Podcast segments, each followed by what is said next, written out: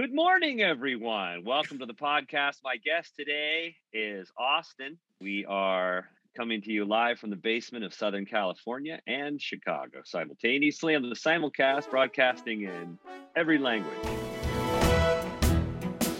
Good morning, good afternoon, good evening, whatever it is, wherever you are. I'm Austin Tichenor, one third of the Reduced Shakespeare Company, and you're listening to this week's Reduced Shakespeare Company podcast, now in its 15th year, number 775 Troubadour Theater's Lizastrata.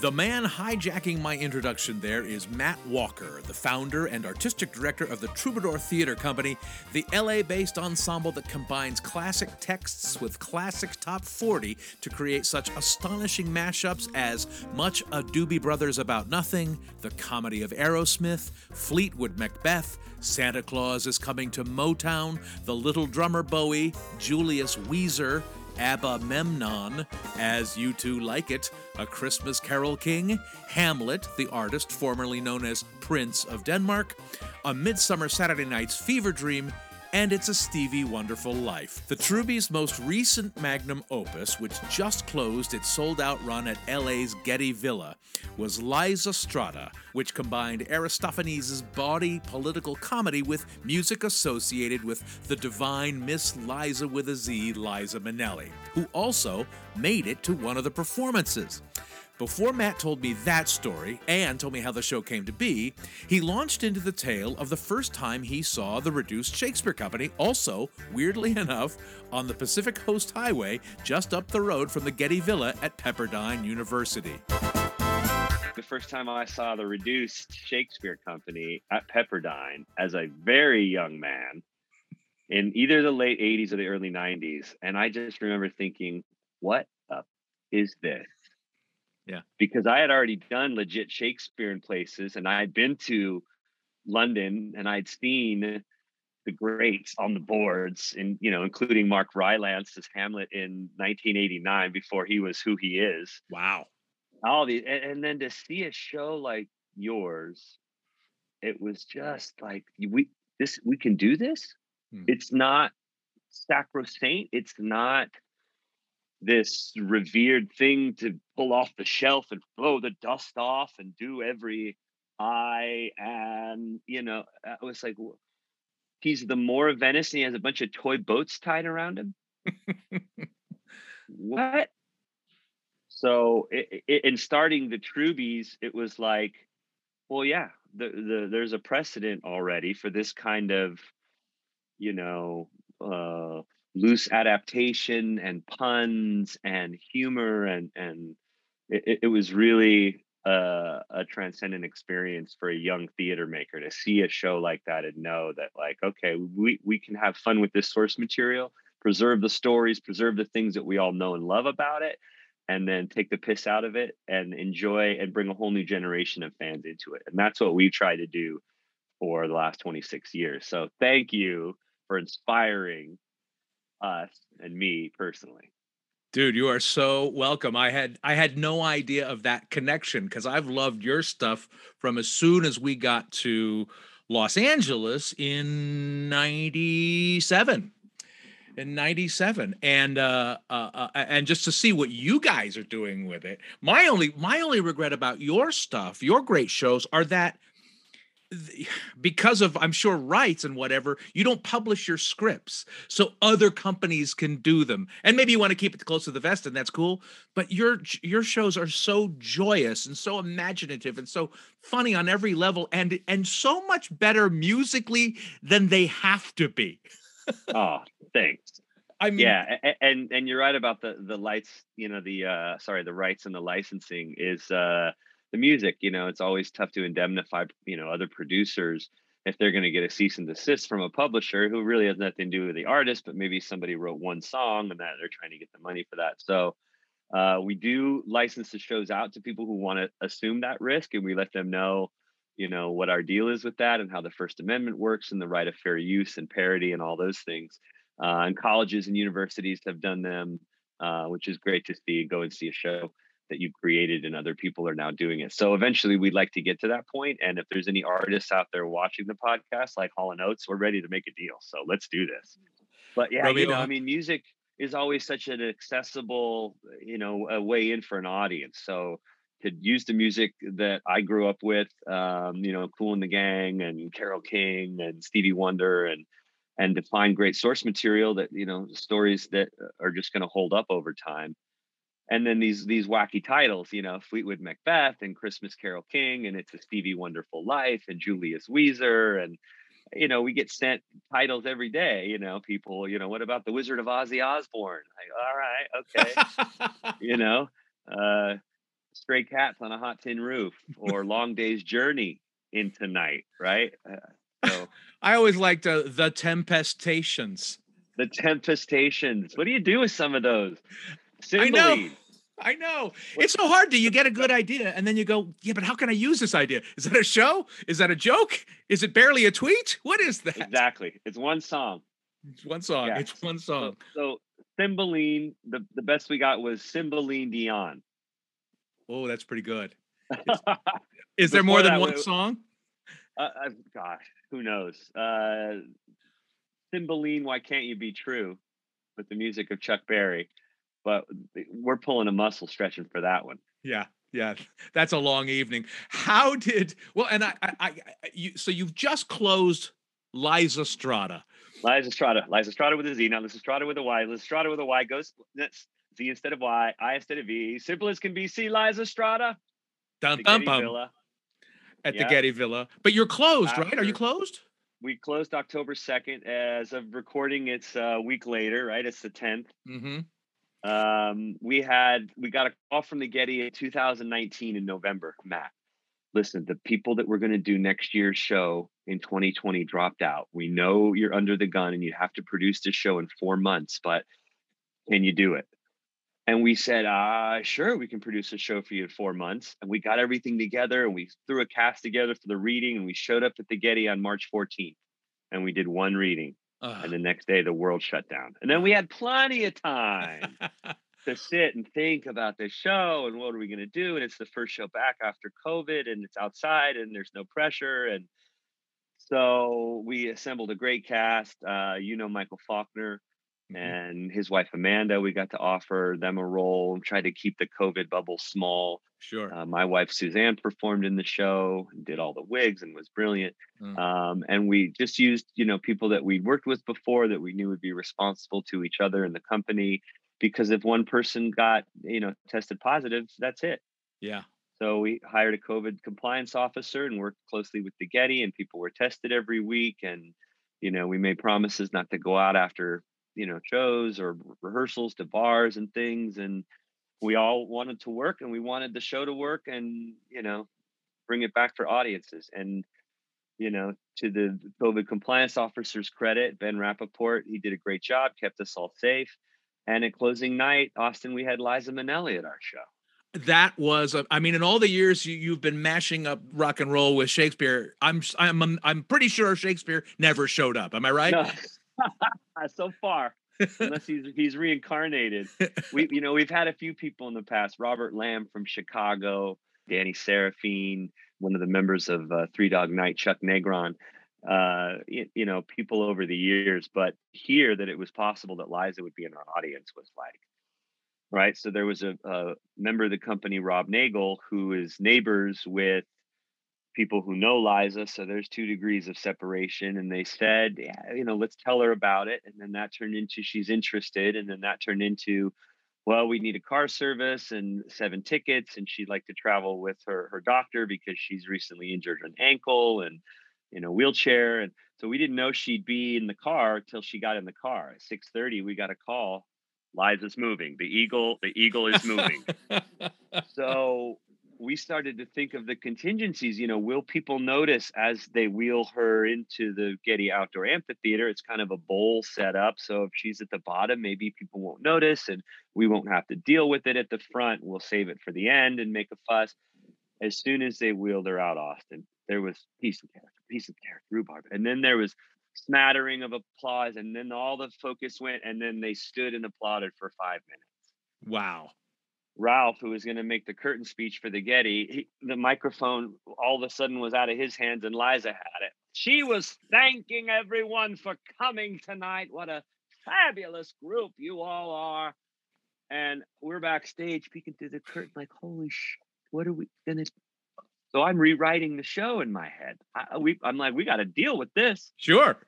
So I come out, I, I say, you know, that we start the show with "Welcome and welcome and bienvenue, welcome back," and I say, "Friends and family and royalty." and I look right at her, and they stop and clap again, and we start, you know. And she, every time there was a song that she knew, she lit up and she laughed and slapped her doctor the whole time. He probably needed a doctor after the show. he got so much slapping. And then at the end, we typically finish. We've taken our curtain call. There's an epilogue. The curtain closes and we're done. But we came back out. Mm-hmm. The band played. I made an introduction to bring Liza up. She got help coming up. She grabbed the mic again, told us we were all fabulous and just loved it. And the audience was so appreciative that she was there and what a gift she gave to all of us. It was really a unique and special night the yeah. video of the moment can be seen on your Instagram feed, the Troubies' Instagram feed. It's pretty spectacular. I mean, in, I mean, eh, all, all, those I've never seen so many straight men, including me, watching it, go, "Oh my God, it's Liza!" she is truly the gateway drug. Had, yeah. Oh, great. Yeah. what an effect, you know, uh, uh, not only for the LGBTQ community and all that the work that she's done and inclusion and acceptance over the years and years yeah. but just just her art and getting in touch with her work again researching the show seeing her live special that's on youtube liza with a z and finding these gems like um, the the song gotcha and having it fit seamlessly into the storytelling of the show and bob fosse's choreography uh, you know just handing down these these um, you know these gifts from generations before carrying on much like we do with shakespeare bringing that work forward to new generations and new audiences but celebrating that work. Is that the first time that you've done a show with music associated with an artist rather than by a particular artist? Yes and uh, last time we were at the getty we did a, a version of uh, a plautus play called haunted house. We called it haunted house party and it was just sort of disparate uh, songs that were just sort of party songs and didn't sure. really have more like a jukebox musical. Like Alice but in this, One Hit Wonderland. Alice in One Hit Wonderland, exactly. Yeah. But this one was sort of derivative of Liza. Um, you know, she wasn't really known for being in the musical Chicago, which we lifted a couple songs from, mm-hmm. uh, uh, the Cell Block Tango and all that yeah. jazz. But she famously went on for Gwen Verdon for I think a month when Gwen Verdon uh, had vocal problems and Liza stepped into the role and they, you know, sold out the time she was there and she so there was some loose associations for sure. Some of the music from Cabaret wasn't directly attributable to her, but this sort of celebration of those works, especially uh, how important they were for me as well growing up, right. watching Cabaret and seeing that kind of performance and then the subject matter juxtaposed and the war going on in that movie Cabaret, the war going on in Aristophanes' time, Peloponnesian War, the war that we're having sort of in this country now. Um, the fact that there's a reference in the Aristophanes work to the storming of the citadel, or the storming of the Capitol. Wow. Which happened, yeah, while we were, you know, working on the script of the show. January 6th happened, and well, that's already in there, but let's, you know, so the whole thing kind of became about red and blue and um, that was the war that that we chose. But the music really, you know, went with that. Yeah. Um, and we well, and that's had a not, great cast. It's, it's it looked like a fantastic cast, and that's not a a huge stretch because Liza so is associated with Kander and Ebb. Um, who wrote Chicago um, and, right. Cabaret. My Liza Kander and Ebb story, and I might cut this, but it's a good story. Is um, is is uh, I in the 80s I moved to New York and through a series of uh, circumstances, I had a couple of lunches and a couple of meetings with John Kander, and mm. uh, was able to go back to his fabulous apartment and go up to the which uh, third floor, I think, where where his piano is and where he writes. Oh. And on the wall is the proclamation proclaiming "New York, New York," the official anthem of of New York City. And wow. I went, and I said, when you sat down to write that song for that movie, did did you go, you know what? We should write the official anthem of the city of New York. What wouldn't that be a good idea? And he said, No, funny story. That's not the first version of that song that we wrote. We wrote another song and we played it for Liza, and she said, "Oh, boys, it's fabulous! It's fabulous!" And we played it for then we played it for Marty and Bobby, Martin Scorsese and Robert De Niro. Oh and, wow! And and and Mar- Scorsese goes, "Oh, that's terrific, guys! That's terrific." And De Niro was silent, and uh, he gestures Martin come over. They have a little a little uh, confab. Marty comes back. He says, Bobby's not sure. He he he thinks you could do something better. If it's it's the title of the movie, he thinks you can maybe write a better song. And so as John Kander tells the story, he and Fred Ebb came back to that room we were standing in, and Kander sat down at the piano and went, Who does that guy think he is? And just started pounding on the piano. Dun, dun, dun, dun, dun, dun, dun. Oh, Who does that guy yes. think he really is? yes. So we have Robert De Niro to thank for that. we do indeed. We do indeed. Yeah. Intimidating people even at that level, even Yeah. then. That's right. Creating Forget art the old fashioned way, beating the shit That's out of it. people. Muscle. You can do better. You can do better. What am I, a clown? A joke to you? Don't edit that. That's a great story. People will want to hear that.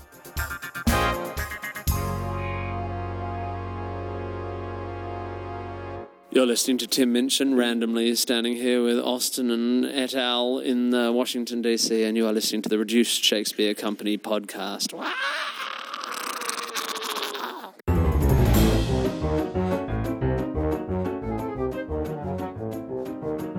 Can you RSC the RSC? We're still the remote Shakespeare company, but you can find our next round of performance dates at our website, reducedshakespeare.com. As always, the very best way to stay up to date about all of our worldwide performance dates is to sign up for the Reduced Reader, our email newsletter. Go to reducedshakespeare.com and click on the link to subscribe and check out our touring page for specific box office, venue, and ticket information. Now back to my conversation with Matt Walker, the founder and artistic director of the Troubadour Theater Company, who was telling me where the idea for his latest show, Lizastrata, came from in the first place. It really came from the Getty going, hey, we mostly do tragedies here. You know, every other year we're killing Iphigenia in some version of, you know, Agamemnon. Uh, so how about a comedy? And here's the three, and, and I can't even remember what the other two were. They were all Aristophanes, but Lizastrata stuck out. I mean, it's the celebrity, right? It's Right. the most done, most derived, most famous, Arguably the Uh, funniest. arguably the funniest and the most provocative subject matter. And I, you know, you know our work. We're family friendly theater, and here Aristophanes is using coarse language. He's directing the use of phallus, naked women Mhm. on stage. We worked with the scholars Amy Richlin and Dr. Shelby Brown um, from the Getty and UCLA, who, yeah, it- it's telling us, yeah, Aristophanes likely the show is performed by men for men mostly, Mm. and the the figure, the female figure of reconciliation at the end that represents the country that they use as the map was probably played by a slave or a prostitute. That was a real woman that they would objectify and put their hands. We want this piece. We want this abutment here. We want this peninsula. Mhm. And it was just a big sort of fraternity locker room fest that had some underpinnings of social consciousness and being woke even in that time. Sure. So, how do we treat this? Yeah. How do we in this cancel culture deal with a show eh, 20 years ago when this was performed 30 years ago it was a feminist treatise most likely right? Right. and but we're way beyond that now. Yeah. we're even we're beyond me too. We're you know we're we're moving past that. So how do we a family friendly theater company deal with phallus naked women prostitute slaves men playing men or men?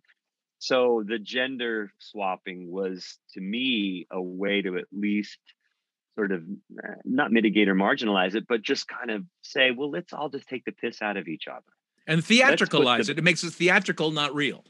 let's put the big big doinkers and and I want to do a little show and tell here. I want to introduce you to Willie, one of the one of our doinkers from the show. Here's Willie. Hold on, let me get the boys in there too. There. sure. So this was our first introduction to the first real phallus in the show was a puppet, and Beth Kennedy wore this. Bless her. so eh, it- right, so there's a way, right, a way to sort of say we're dealing with this in a clowny, fun, broad Yeah. way. We're not trying to be too visceral or vulgar or raunchy. We want to be ribald. So treat the subject matter, right, as it should be treated. And the scholars are very sort of specific about how this was, they think it was done. And then we slowly ease them in to things like the Athenian phallus. wow. Again, worn by a woman. This one's even got a little shaving cream there, kind of stuck at the end of it, because this was a practical product Sure. anything still left in there now, but no, it's all dried up there. Hey, there's a little bit. All right. We got a little there. Right. So that was our approach was to just make it super fun and frivolous and whimsical. And that's how we kind of dealt with that. And there were still sensibilities that were offended and mail was received um, about that, even though there was a parental warning and my director's notes were were pretty telling about what to expect and how we would treat it. But you know, it, we said uh, this is a play that's got bedroom humor, and um, the Troubies will put a funhouse mirror up to nature. Shakespeare said, "Hold the mirror up to nature, but it'll be on the ceiling over the bed. That's where the mirror will be." so you know that was our approach but you know the validation of liza at the end of it I, and her just seeing it for what it was and not for what it wasn't or what it should have been um Well, it seems on the level of, you know, third grade humor, which I mean is a compliment. You know, it's the way kids talk about body parts, you know, yes and still talking about something serious. And it's good to know that those props are practical because it meant that your show really did have a happy ending. hey, Hey, hello. oh so good you know again it was a way to just try to make it funny and fun and not so you know offensive Well, and we could way. take we take we can take Shakespeare too seriously. We can take the classics too seriously. We can take sex too seriously. And this sounds like such a great opportunity to not do all of those things. Yeah, it, super fun A- and just a great experience again to be in process with a group of people after missing it for so long. Yeah. You know, you don't really realize how much, yeah, you like performing in the audience, and that's, you know, the goal and the honeypot, but the moment to moment rehearsal time and the finding of things and developing of things, that's what we love. That's it for this week's Reduced Shakespeare Company podcast. You can see the pictures of the two props Matt held up and described in the listing for this episode on our website. And the good news is, for those of you who missed the live performances of Lizastrata, which I assume is most of us, the Getty Villa will be streaming the show during the month of November 2021, starting November 1st. Go to getty.edu for more information. Then send us your prop phalluses via email to feedback at reducedshakespeare.com. You can also find us and interact with other fans on our dedicated podcast page on Facebook at RSC Podcast, on Instagram at Reduced Shakespeare Company, or on my preferred platform on Twitter at Reduced. You can find the Troubadour Theater Company on Facebook, follow them on Twitter and Instagram at The Troubies, or visit their website, truby.com. I'm on Twitter too at Austin Tichenor and on Instagram at the.shakespeareans, which is also the name of my website. The Shakespeareans is where you can find information on how I can work with you on your monologues, presentations, or writing projects. Check out theshakespeareans.com and my Patreon page, patreon.com slash Austin Tichenor. Thanks as always to pansexual master of ceremonies Matthew Croak, web services by Ginger Power Limited, music by John Weber and Garage Band. Our random fan shout out this week goes to Scott at SRPCOHI on Twitter. No reason, it's just random. Special thanks to Tim Minchin, the composer of the Broadway shows Matilda and Groundhog Day. And finally, thanks very much to you for listening. Please stay safe, get vaccinated, and keep your masks on. I'm Austin Tichenor, 775 2325th of the Reduced Shakespeare Company.